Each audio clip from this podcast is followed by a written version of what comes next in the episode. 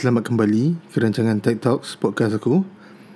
Podcast uh, yang aku rasa episod yang aku rasa second last untuk tahun 2019. Second last untuk dekad uh, 2010. 10. 2010s. So aku pun tak tahu nak sebut macam mana. So anyway, minggu ni, minggu ni episod kali ni um, based on apa feedback yang aku dapat dekat Twitter. Sebab aku ada tanya soalan hari tu uh, apa episod yang korang nak dengar yang aku nak yang yang korang nak aku buat. So yang paling tinggi dapat jawapan uh, ialah inilah tajuk untuk minggu ni.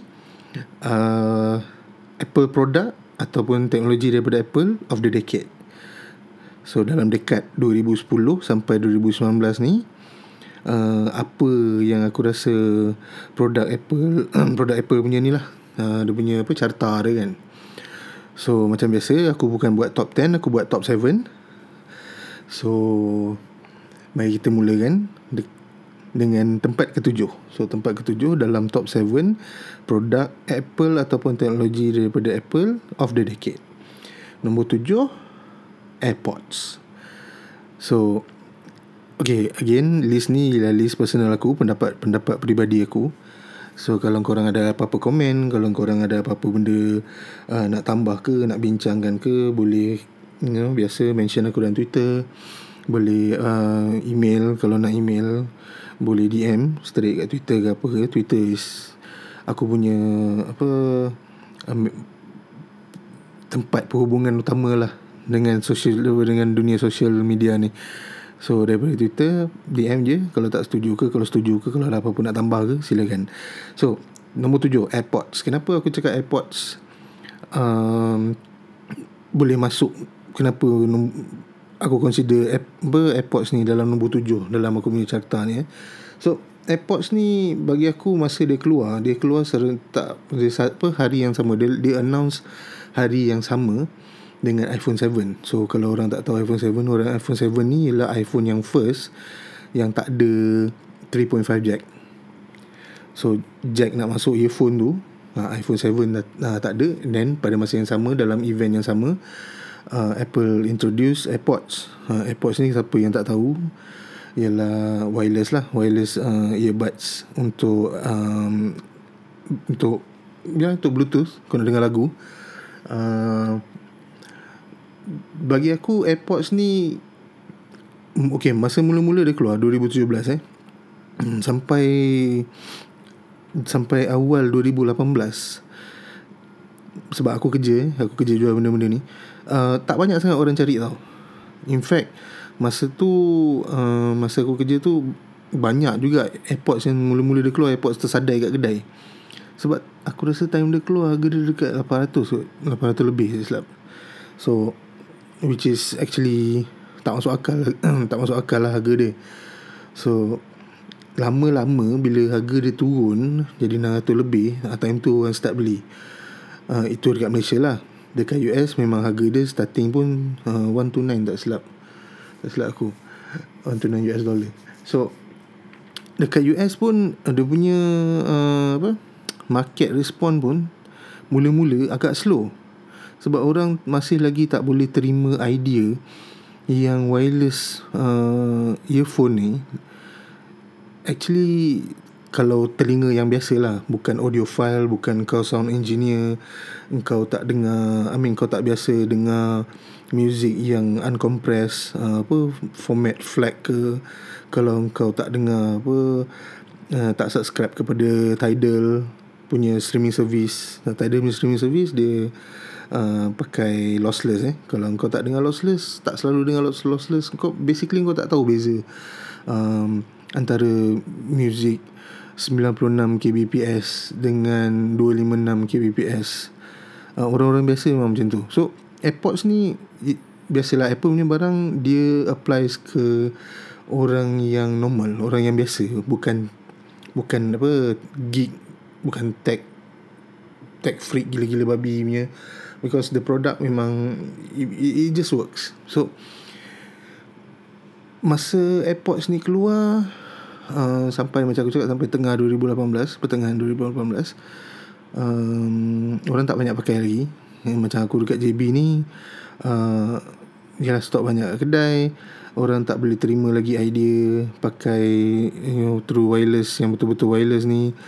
Um, Itulah nanti lah harga dia dah murah. Bila harga dia dah murah Aku tengok orang start beli Orang start beli Orang start beli uh, Produk pun hasil sold out um, Stok sampai habis Stok sampai habis Sampai kita orang ada waiting list Untuk airpods So Masa tu uh, Kalau ikutkan Macam nak cakap ah, Dia punya Acceptance eh?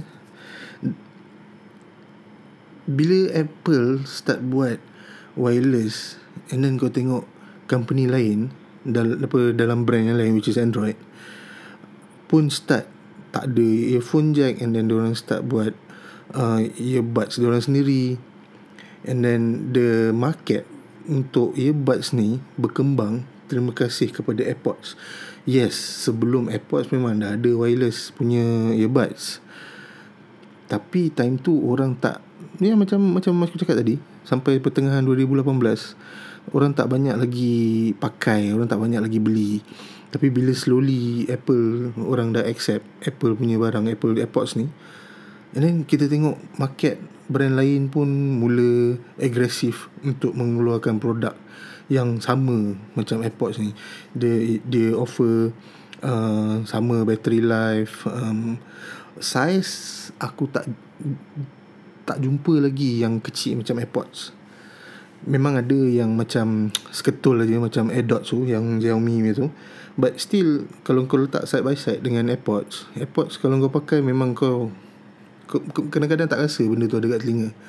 Ah tu kelebihan AirPods lah. So uh, ke AirPods dia dah buka market. So macam biasa Apple kalau dia buat benda baru yang orang macam tak tak berapa pegang dia akan popularkan benda tu. So dalam list aku yang top 7 ni ada beberapa contoh lah nanti uh, as we go on aku akan sebut lah. So AirPods bagi aku antara produk yang terhebat Apple dalam decade ni lah dalam dekad ni. So orang cakap Apple tak innovate lepas iPhone, lepas iPad. Bagi aku tu silap lah. AirPods bagi aku antara innovation orang um, pairing senang and then daripada iCloud Uh, kau punya uh, apa device kalau kau sign in dekat iCloud yang sama pakai iCloud yang sama so kau just flick a switch and then connect to that AirPods. And dia tak payah nak macam pairing 10 kali. And then kau tak macam okay macam aku uh, benda yang paling aku frust kalau pakai bluetooth biasa ialah bluetooth biasa ni kadang-kadang phone kau boleh lupa benda tu. Contoh macam aku punya kereta ya. Kereta aku ada bluetooth punya radio. So kadang-kadang seminggu sekali aku kena repair balik. Macam redundant lah benda tu macam mengarut kan. So Apple uh, dengan AirPods dia buat device yang kalau kau dalam satu iCloud apa-apa device kau boleh connect dengan satu flick of switch je. Kan? Sangat senang. Apple Watch ke iPad ke iPhone ke Mac ke. Uh, kalau dia sign in pakai iCloud yang sama kau punya iCloud kau just nak nak nak apa nak connect just pergi kat bluetooth dia pun connect. Tu je. Tak payah pening-pening kepala. So yes itu pasal bagi aku AirPods uh, antara produk yang uh, signifikan lah dalam decade ni daripada Apple. Dan dia di tempat yang ketujuh dalam list aku. So kita pergi ke nombor 6 Nombor 6 ni Produk ni agak agak baru jugalah. Tak adalah baru sangat 2 tahun. Lebih kurang. So nombor 6 dalam list aku Adalah iPhone 10 So iPhone 10 uh, Sekarang memang dia punya form factor Kita tengok Orang banyak dah ada Dah tiru. In fact Apple pun sekarang iPhone 11 pun rupa dia macam iPhone 10 kan daripada 10 10s dan sekarang 11 lah. Rupa dia sama. Tapi yang mula-mula start pakai rupa macam ni ada notch ni dan full screen ni ialah iPhone 10 so kenapa bagi aku iPhone 10 ni um, layak untuk dapat tempat ke-6 dalam list ni? So bagi aku iPhone 10 ni ialah anjakan paradigma eh So it's, a, it's apa macam a total shift from apa yang ada dekat iPhone 8, iPhone 7. Dia macam tu ada apa ada home button dan ada bezel yang besar dekat atas kat bawah kan chin dengan kepala apa dahi. So tapi ini dia just full screen and dia ada notch of course. Tapi lama-lama memang kalau kau pakai sebenarnya notch ni tak ada apa pun kau tak perasan pun notch tu ada kat situ. Kan? kalau, kalau orang semua cakap eh, apa lah notch besar notch besar bla bla bla bla. Serius tapi bila kau dah pakai kau tak rasa notch tu ada kat situ. Because dia macam invisible. And the way screen ni dia pergi dia ada dua telinga kiri kanan ni kan. And dia, dia apa dia screen tu ditolak. Dan kau nampak kau minum apa bateri punya ni uh, network kau wifi punya signal semua ada kat sini. So macam eh, dia jadi part of the screen. Yang kau tak rasa benda tu notch tu mengganggu. Uh, and then iPhone 10 dia tinggalkan dengan iPhone 10 dia tinggalkan uh, Touch ID lah yang yang fingerprint tu home button tu. So aku antara peminat home, uh, Touch ID dan antara reason kenapa aku tak nak tukar aku punya iPhone 6s dulu ialah Touch ID lah sebab time tu aku, bukan nak kata skeptical pasal Face ID it's just that bagi aku aku rasa lagi secure kalau pakai uh, Touch ID ni lah cap jari kan. Come on cap jari. Siapa siapa lagi yang ada cap jari kan? Tapi bila aku dah dah, dah pakai iPhone 11 Jadi sekarang ni dah dekat sebulan lebih Dua bulan aku pakai iPhone 11 Memang Bagi aku Aku rasa macam kenapa aku daripada awal Aku tak pakai iPhone yang macam ni? Yang pakai Face ID Sebab dia laju Serius. Sangat laju. Eh, Kalau kau the, the security is invisible. Dan kau tak tahu pun security tu ada kat situ. Sebab kau dah set up Face ID kau sekali That's it. And every time kau kau unlock kau punya phone, every time kau nak key in password ke apa ke, dia pop terus keluar, pop terus keluar. So, itu antara innovation yang yang yang gempak lah Face ID ni. Of course Face ID ni dia punya teknologi bukan bukan uh, apa bukan orang bukan Apple yang buat first time. And sebelum ni pun dah ada telefon yang pakai you know, facial recognition Cuma teknologi facial recognition dalam Face ID ni lain Sebab dia pakai infrared Kan dia tembak dot kat muka yang macam aku dah cerita dalam episod-episod yang lepas. Beberapa episod yang lepas season 1. So uh, Face ID siapa ini is a refresher lah aku you know ringkasan Face ID punya teknologi ya. Face ID ni dia terdiri daripada beberapa kamera dekat atas ni sebab tu notch dia besar. Notch dia besar because dia nak letak kamera ni ada 3 ke 4 kamera tak salah aku. Uh, dua kamera main Lepas tu ada lagi komponen-komponen lain So ada 3-4 komponen kat atas ni So salah satu komponen tu ialah uh, infrared punya uh, yang ni lah yang yang tembak infrared kat muka ni. So kalau duduk dalam uh, apa duduk dalam dah. So kalau te- apa tengok dalam dengan kamera yang boleh nampak infrared every time uh, face ID tu deploy kita boleh nampak dot-dot tu daripada kamera tu. So korang boleh tengok video dekat YouTube memang ada benda tu. So anyway, uh, face ID bagi aku lagi lagi secure daripada Touch ID. So yeah. Tu antara inovasi innovation inovasi yang ada dalam iPhone 10 lah. And then iPhone 10 bagi aku dia punya form factor OLED screen, OLED screen dia punya OLED screen tu itself dah dah jadi satu teknologi yang lain because uh, cara Apple buat OLED screen tu dia lip, cara dia lipat OLED screen tu bawah screen uh, it, itu memang feat of engineering lah. Aku rasa tak ada siapa manufacturer yang terfikir nak buat macam tu. Cara dia lipat screen tu untuk jadi very thin macam tu. Nipis macam tu kan. Um, and then cara dia eliminate, bukan eliminate lah, dia combat. Dia menghalang uh, isu burn in. Siapa yang tak tahu OLED screen ni dia ada isu yang terkenal iaitu isu burn in. Burn in ni bila uh, contoh kau dekat home screen lama-lama and phone kau menyala and then home screen lama-lama. And then uh, image home screen tu home screen tu akan terlekat dekat screen tu. Macam ada bayang-bayang. So itu masalah OLED so Apple dia gunakan PMW pulse modulation apa benda entah. Uh, dia nak terangkan dengan cara senang ialah skrin ni akan flicker flicker flicker flicker. Dia berkelip kelip kelip kelip kelip. Mata kita tak nampak tapi kalau kita ambil pakai kata pakai slow mo kan function slow mo dekat kamera mana-mana especially Huawei punya kamera yang boleh buat 7680 frame per second kalau kita ambil gambar skrin ambil video skrin uh, iPhone yang pakai OLED boleh nampak flicker tu So flicker tu dia dia berkadar langsung dengan keterangan brightness uh, screen tu lah. Kalau lagi terang lagi cepat dia flicker. Lagi prominent benda tu. So siapa ada kawan-kawan yang pakai Huawei yang boleh ambil slow-mo 7680 frame per second boleh try, boleh cuba. Ataupun biasa tengok kat YouTube, YouTube ada orang buat video pasal teknologi OLED iPhone 10 ni.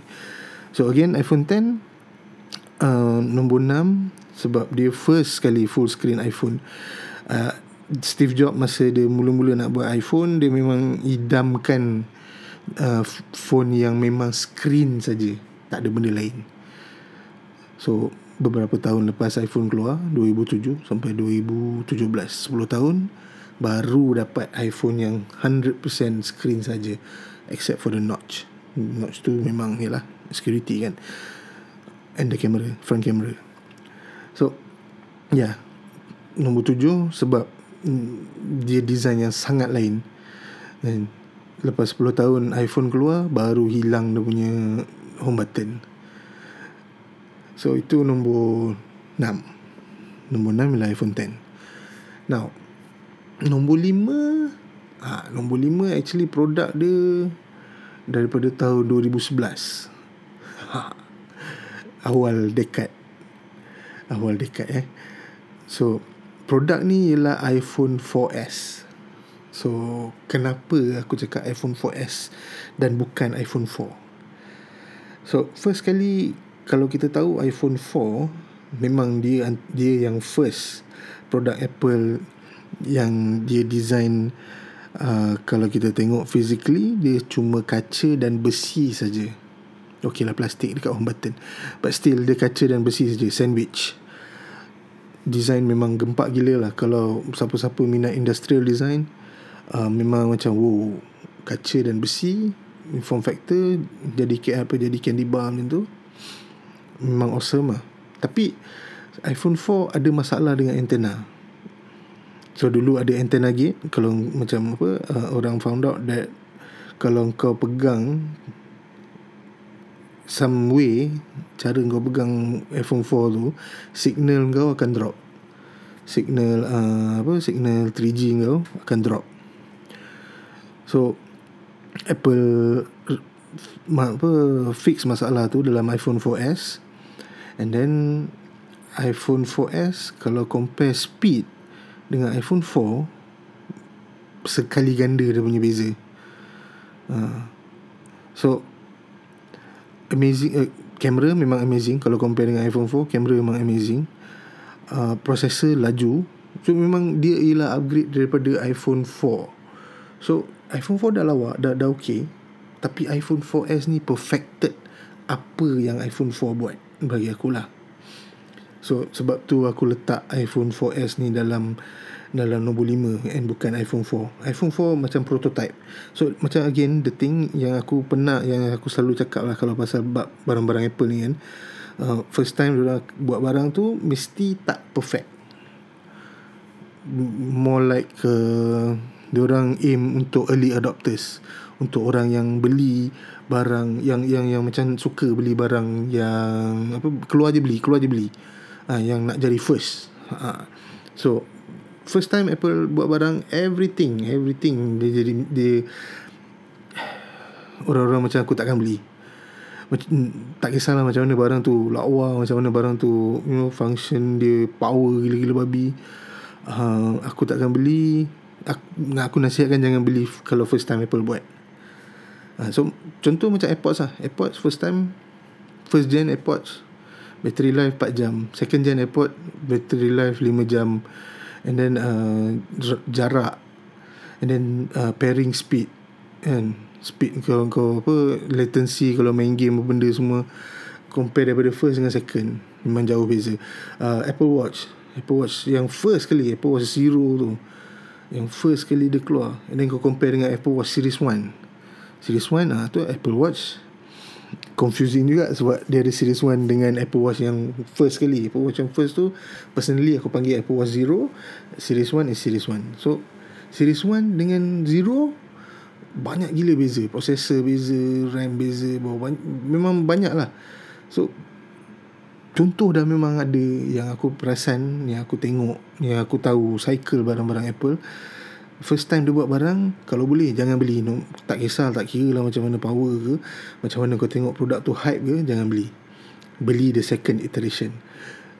Sebab tu Aku tak beli iPhone 10R Aku beli iPhone 11 Tengok Beza iPhone 10R Dengan iPhone 11 rupa macam nak sama screen sama tapi kamera dah lain processor dah lain battery life dah lain uh, color pun lawa-lawa dekat iPhone 11 so yes first time Apple buat barang jangan beli. Beli di second time. Unless kalau kau betul-betul nak poyo dengan orang nak bangga dengan orang nak tunjukkan you know kau antara early adopter yes go ahead. Tapi untuk orang-orang macam aku Orang normal macam aku Aku nasihatkan Kita janganlah beli Kalau first time Apple keluar, keluar produk. Uh, so yes iPhone 4S adalah refinement daripada iPhone 4 yang dah gempak. 4S gempakkan lagi. So nombor nombor 5 nombor 4 dan dalam list top 7 ni top 7 produk ataupun teknologi daripada Apple of the decade eh. So nombor 4 bagi aku ialah FaceTime. Uh, FaceTime ni macam ilih macam korang dengar macam Ilih Nombor 4 FaceTime Kenapa ha? Sebab FaceTime ni Dia bagi aku Bukan saja video call.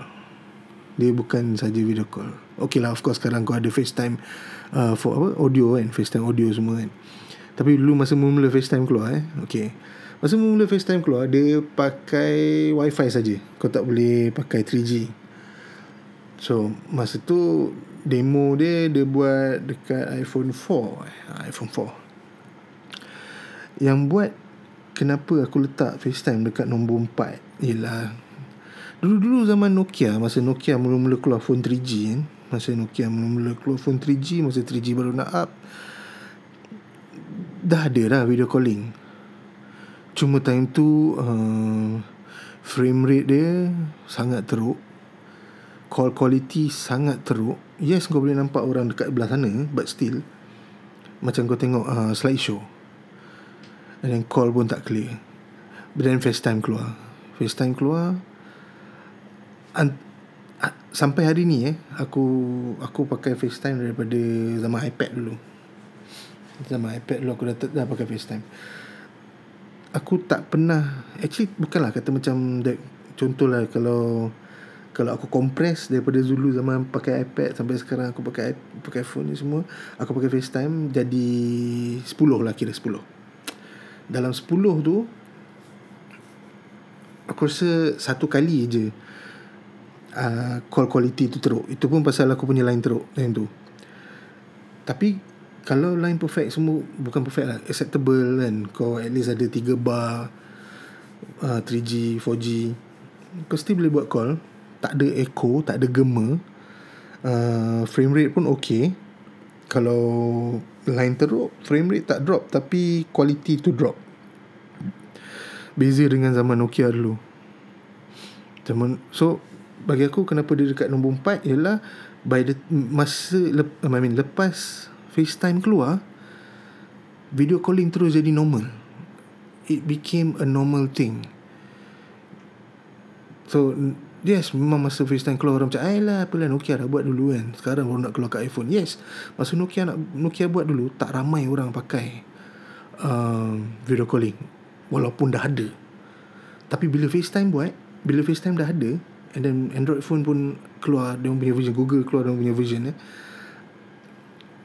And then baru kau tengok um, Apa WhatsApp oh, WhatsApp lambat lambat dapat um, tapi but still dah ada company apa company-company third party apps yang yang yang yang pakai idea FaceTime.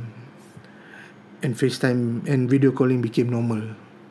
Tak tak macam zaman Nokia masa mula-mula 3G nak up dulu. And then bila masuk zaman 4G lagi lah Video calling is, is like Aku rasa kalau kau pergi duduk kat mall Kau spend satu hari dekat mall or, Apa On a Saturday At least kau boleh nampak 10 orang Video call. Daripada Kalau kau duduk daripada buka Sampai tutup mall Dekat dia punya concourse Kat main concourse tu Kau duduk Mesti kau nampak je. So it became a normal thing. Video call Video calling from handphone Daripada handphone Became a normal thing Lepas FaceTime keluar. So macam aku cakap Awal tadi As usual uh, Lepas Apple buat something Baru orang akan Bukan tiru lah Baru dia jadi Acceptable Untuk orang lain buat. Because Company-company lain akan Tiru Bukan tiru Akan cuba buat benda yang sama Macam Apple buat. Um, Ya yeah. Dan benda tu jadi normal. Kalau macam case airport tadi uh, harga dia orang keluarkan barang yang offer the same almost the same thing which is wireless connectivity. Tapi mungkin tak ada apa longevity battery ke apa at an affordable price yang orang beli affordable price ni then the technology became jadi jadi common. Uh, so itu pasal FaceTime itu pasal AirPods itu pasal teknologi Apple. The things that Apple came out the things that Apple bawa keluar. So next dalam list aku ni pun sama juga. Nombor tiga dalam list aku ialah Apple Watch sebelum Apple Watch yes memang ada Garmin memang ada Pebble memang ada macam-macam. Tapi bila lepas Apple Watch keluar uh, wearable yang macam ni terus jadi normal. Ke Because dia rupa dia tak pelik Dia empat segi. Dia, Kalau kau tengok betul-betul Macam dia jam Macam jam biasa Jam jam jam apa Jam elektronik biasa yang kau nampak. So Nothing special lah Kalau kau tengok rupa dia pun Dan dia ada apa Digital crown Ada screen. Tapi Dia lebih Bila Kita cerita pasal functionality dia. Of course Orang akan sampai sekarang Orang akan cakap Apa dah Apple Watch? Sampai sekarang Apple Watch Series 5 Tak boleh buat sleep tracking.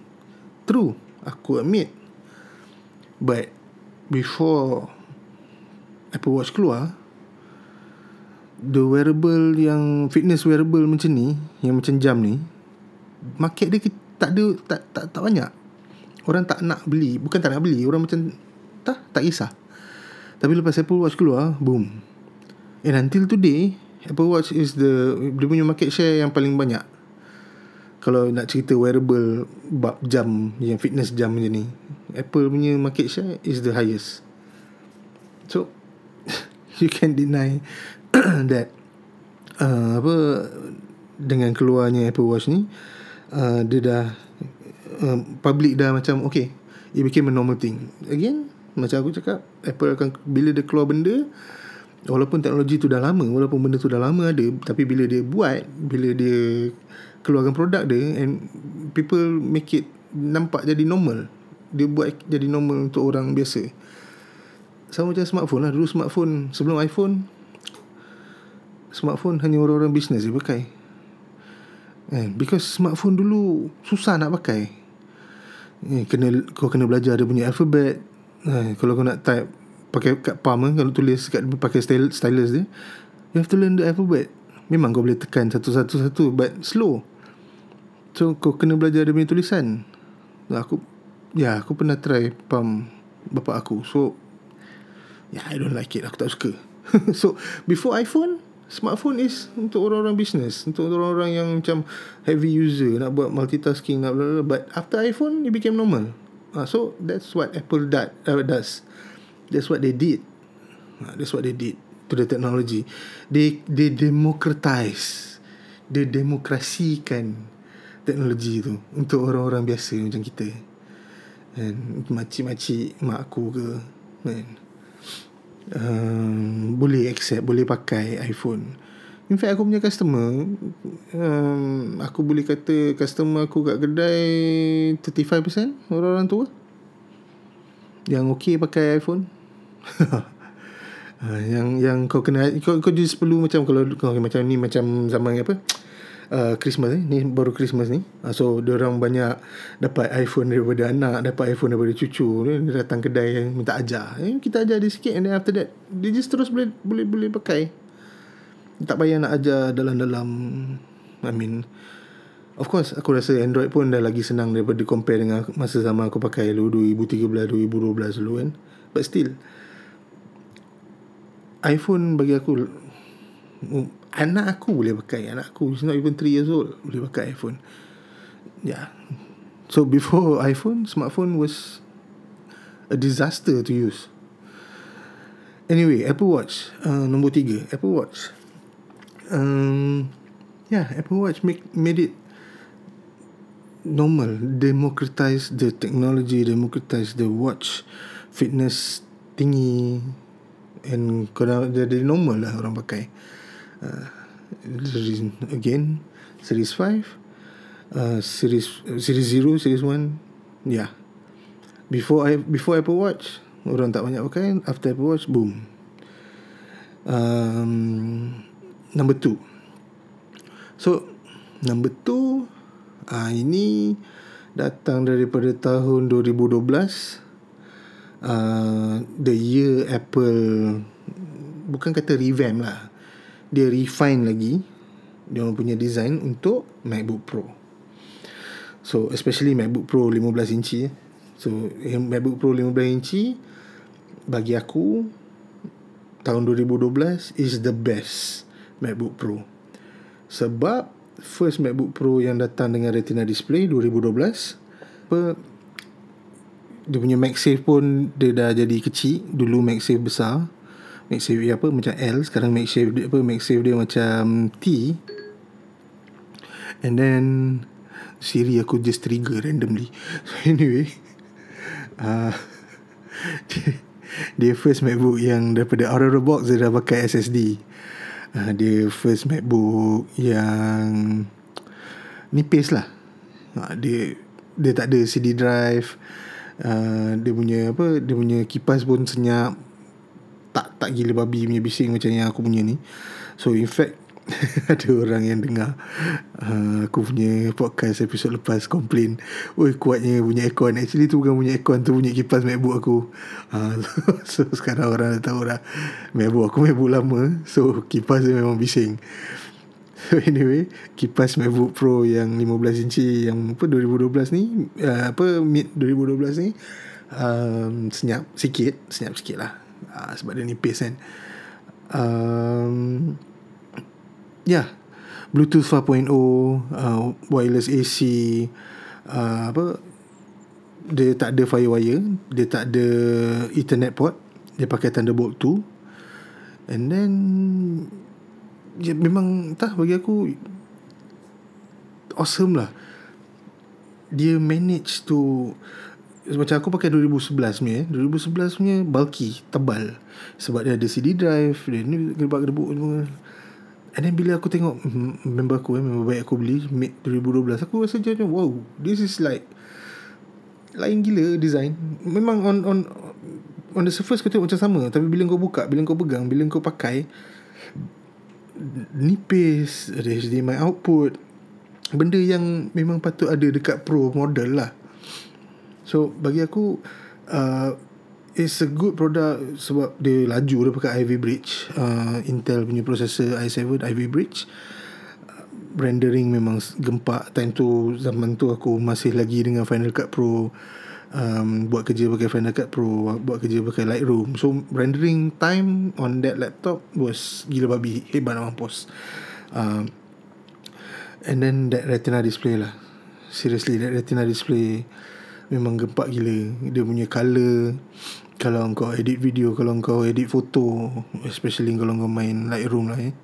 Kau edit raw kau nak main uh, nak adjust brightness adjust tu adjust ni the the the image yang kau nampak dekat screen is exactly apa yang kau print. Exactly apa yang kau render finalize untuk video kau letak kat YouTube untuk video kau masuk dalam DVD ke apa exactly the same. The color is awesome the the the screen is memang super gila lah viewing angle gempak uh, ya yeah. itu memang bagi aku uh, deserve the place tempat kedua dalam list aku yang top 7 ni sebab itu uh, dia tun- Apple tunjukkan yang power can still come when you make things smaller.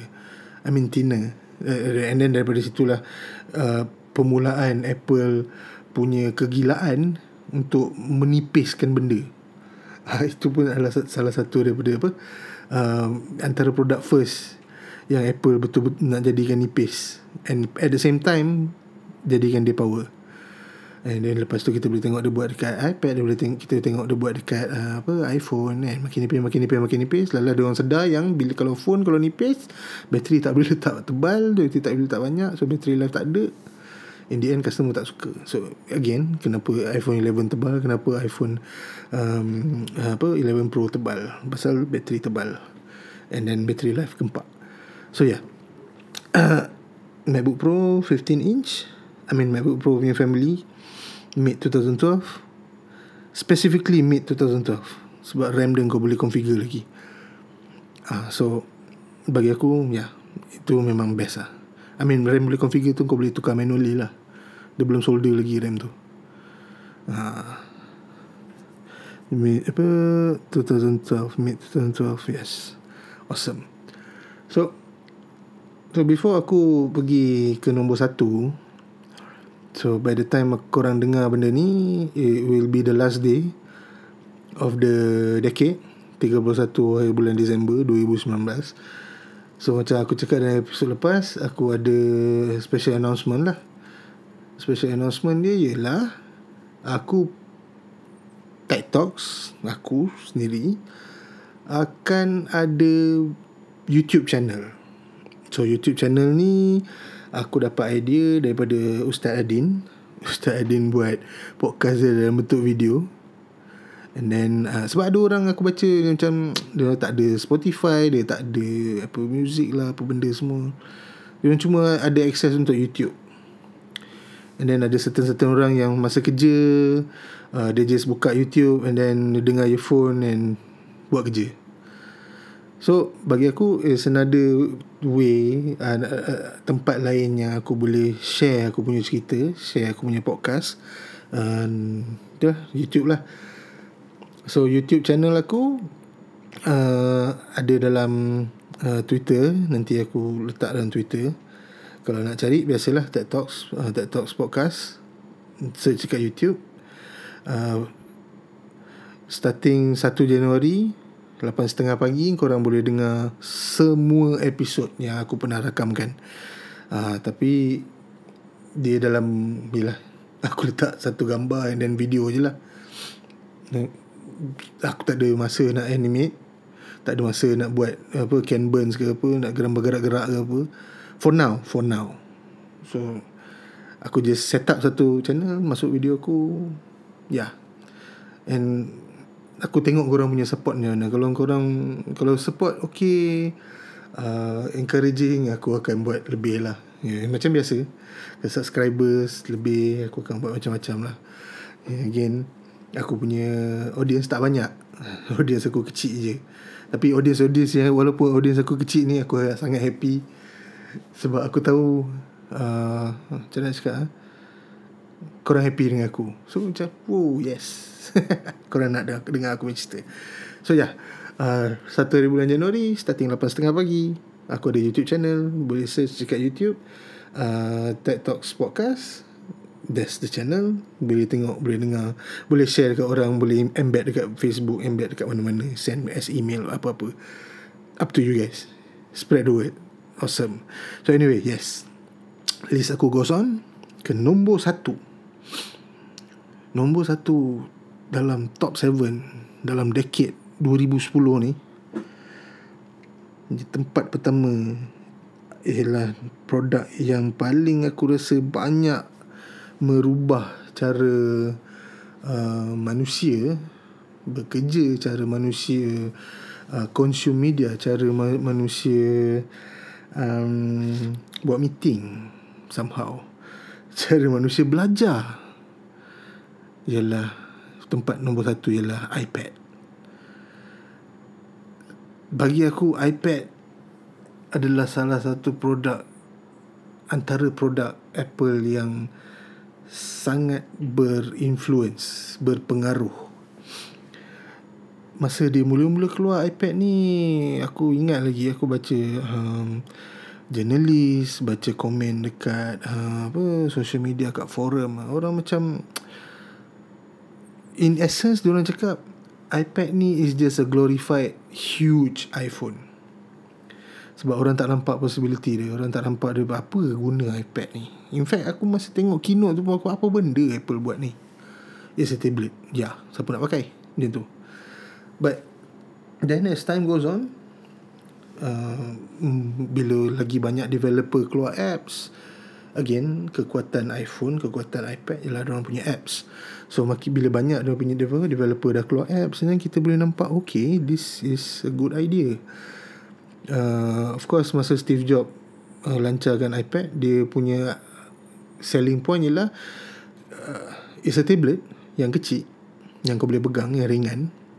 Kau boleh duduk dekat anywhere dalam rumah kau yang apa connected to the wifi sangkut dekat wifi and browse internet kau just nak browse baca apa baca news baca football score nak tengok YouTube ke apa ke main know, sikit-sikit game game-game yang ringan.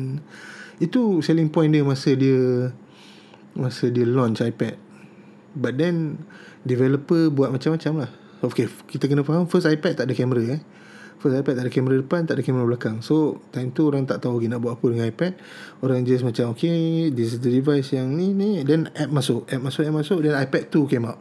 iPad 2 came out um, again macam aku cakap uh, first is the prototype dia buat eksperimen second the refinement the, based on apa orang punya feedback. So second second gen ialah iPad 2 iPad 2 jual jualan iPad 2 aku ingat lagi memang macam goreng pisang babe goreng pisang gila babi semua um, um, hampir semua orang yang aku kenal ada iPad 2 so iPad 2 ada kamera semua so so daripada iPad 2 Ah kita boleh tengok dia orang bawa pergi meeting, orang buat photo editing, orang walaupun iPad tu tak tak adalah power mana tapi untuk time tu itu je yang ada yang tablet. Dia ah, tak boleh cakap PC. Uh, ah, bagi aku eh, iPad ni bukan PC. iPad is is a tablet computer. Dia bukan kategori PC. Dia bukan dia tak boleh ganti PC sekarang mungkin lah. Tapi zaman dulu eh aku cerita masa masa masa iPad baru keluar iPad tu dia just macam dia jadi tool. Dia jadi a uh, very good tool kalau kau nak buat pergi meeting. Yes time tu kau ada kau ada iPhone kau ada phone apa smartphone. Tapi skrin dia kecil. Ni kau ada skrin besar 9.7 inches yang boleh kau just kau dah edit video dekat dekat kau punya komputer kau just save dalam kau punya iPad kau bawa iPad tu pergi jumpa klien uh, kau mainkan video tu dekat klien as a part of your presentation. Uh, so it's good kalau kau nak buat one on one dengan kau punya klien lah customer ke klien ke. And then daripada situ uh, buka lagi satu jalan uh, education pula. Uh, banyak apps apps uh, apa daripada uh, college lah daripada sekolah lah buku teks masuk dalam tu apa buku kerja uh, macam-macam kan? It's very interactive. Dia jadi jadi proses pembelajaran tu dia jadi interaktif so fast forward sampai sekarang akhir 2019 ni um, most sekolah ya kat Singapura eh kebanyakan sekolah kat Singapura pakai iPad menggantikan buku teks dan buku kerja dia orang. So Malaysia smart school tak silap aku.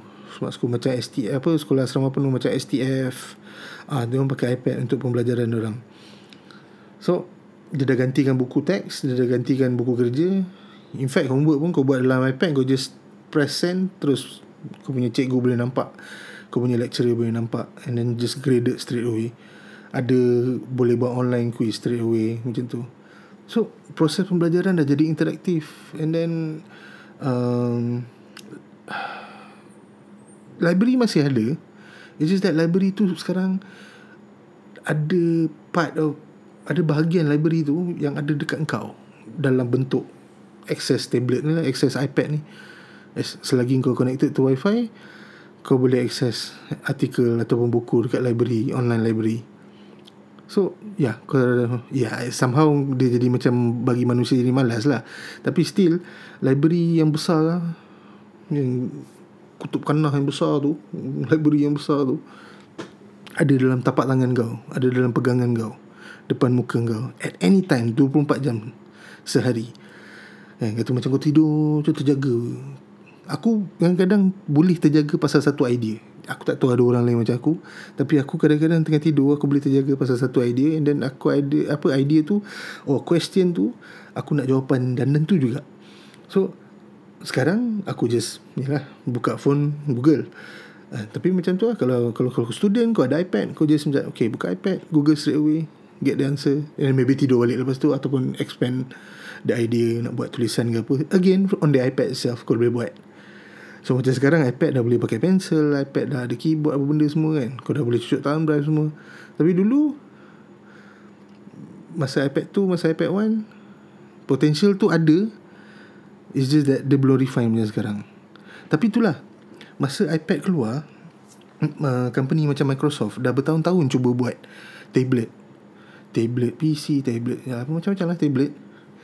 Tapi market tak boleh accept Because dia It's actually dia pakai OS uh, OS komputer OS ni OS laptop lah OS you know, desktop tu ke dalam tablet. Jadi the transition UI tu user interface tu menyusahkan orang nak pakai. Uh, so bila Apple buat iPad dia pakai iPhone punya interface uh, touch interface yang dah memang simplified dekat iPhone yang dah proven dia letak dekat iPad. So slowly orang macam okay this is new this is good. It changes the way people consume the media the orang cara apa cara nak share uh, apa consume media baca news share barang shopping banking semua daripada iPad. In fact sekarang kalau aku rasa kalau kau pergi mall mana-mana mall lah. Mid Valley ke uh, apa Pavilion ke apa ke Ya, aku bukan cakap pasal JB je. Ya, even even apa ni lah KL lah. In general mall. Daripada seribu kedai, aku rasa 30% pakai POS point of sale yang based on iPad. Sushi King pakai iPad. Sake Sushi pakai iPad untuk ordering. Um, apa lagi pakai iPad? Banyak lah, banyak. So iPad dah jadi macam benda macam tu lah. Eh, dia tablet komputer yang senang orang nak pakai. And dulu-dulu masa growing up iPad ni aku cuma tengok dalam Star Trek je. So bila aku dah tua, aku dah besar and iPad came out and iPad sekarang dah ada kat mana-mana, aku macam wow, we are actually living in in the world of Star Trek.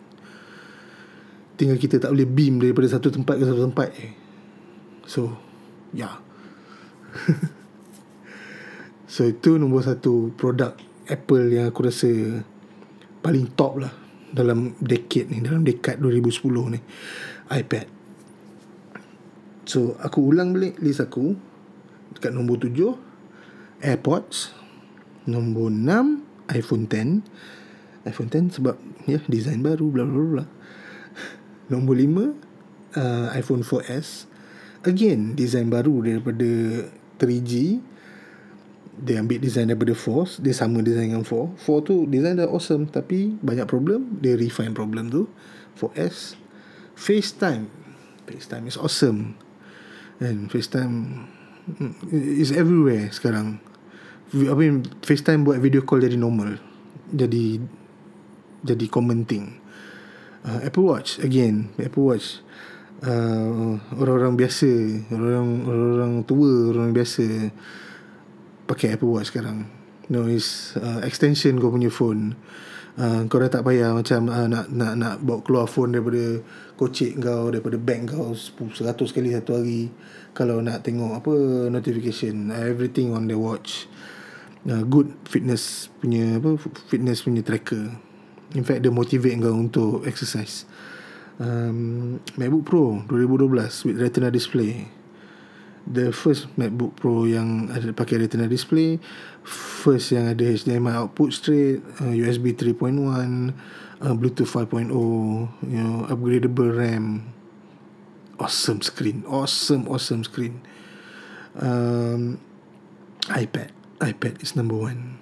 iPad is number one dalam produk terbaik decade 2010 so yeah, uh, ini first daripada dua podcast aku untuk hari ini.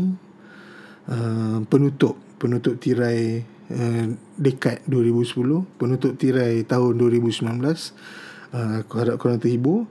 Uh, nak simpan nak dengar lagi satu ke apa ke uh, berturutan ke apa ke up to you guys. Uh, see you next time. Jumpa di dek- dekad yang akan datang. Jumpa di tahun yang akan datang. So bye bye jangan lupa backup. Selamat tahun baru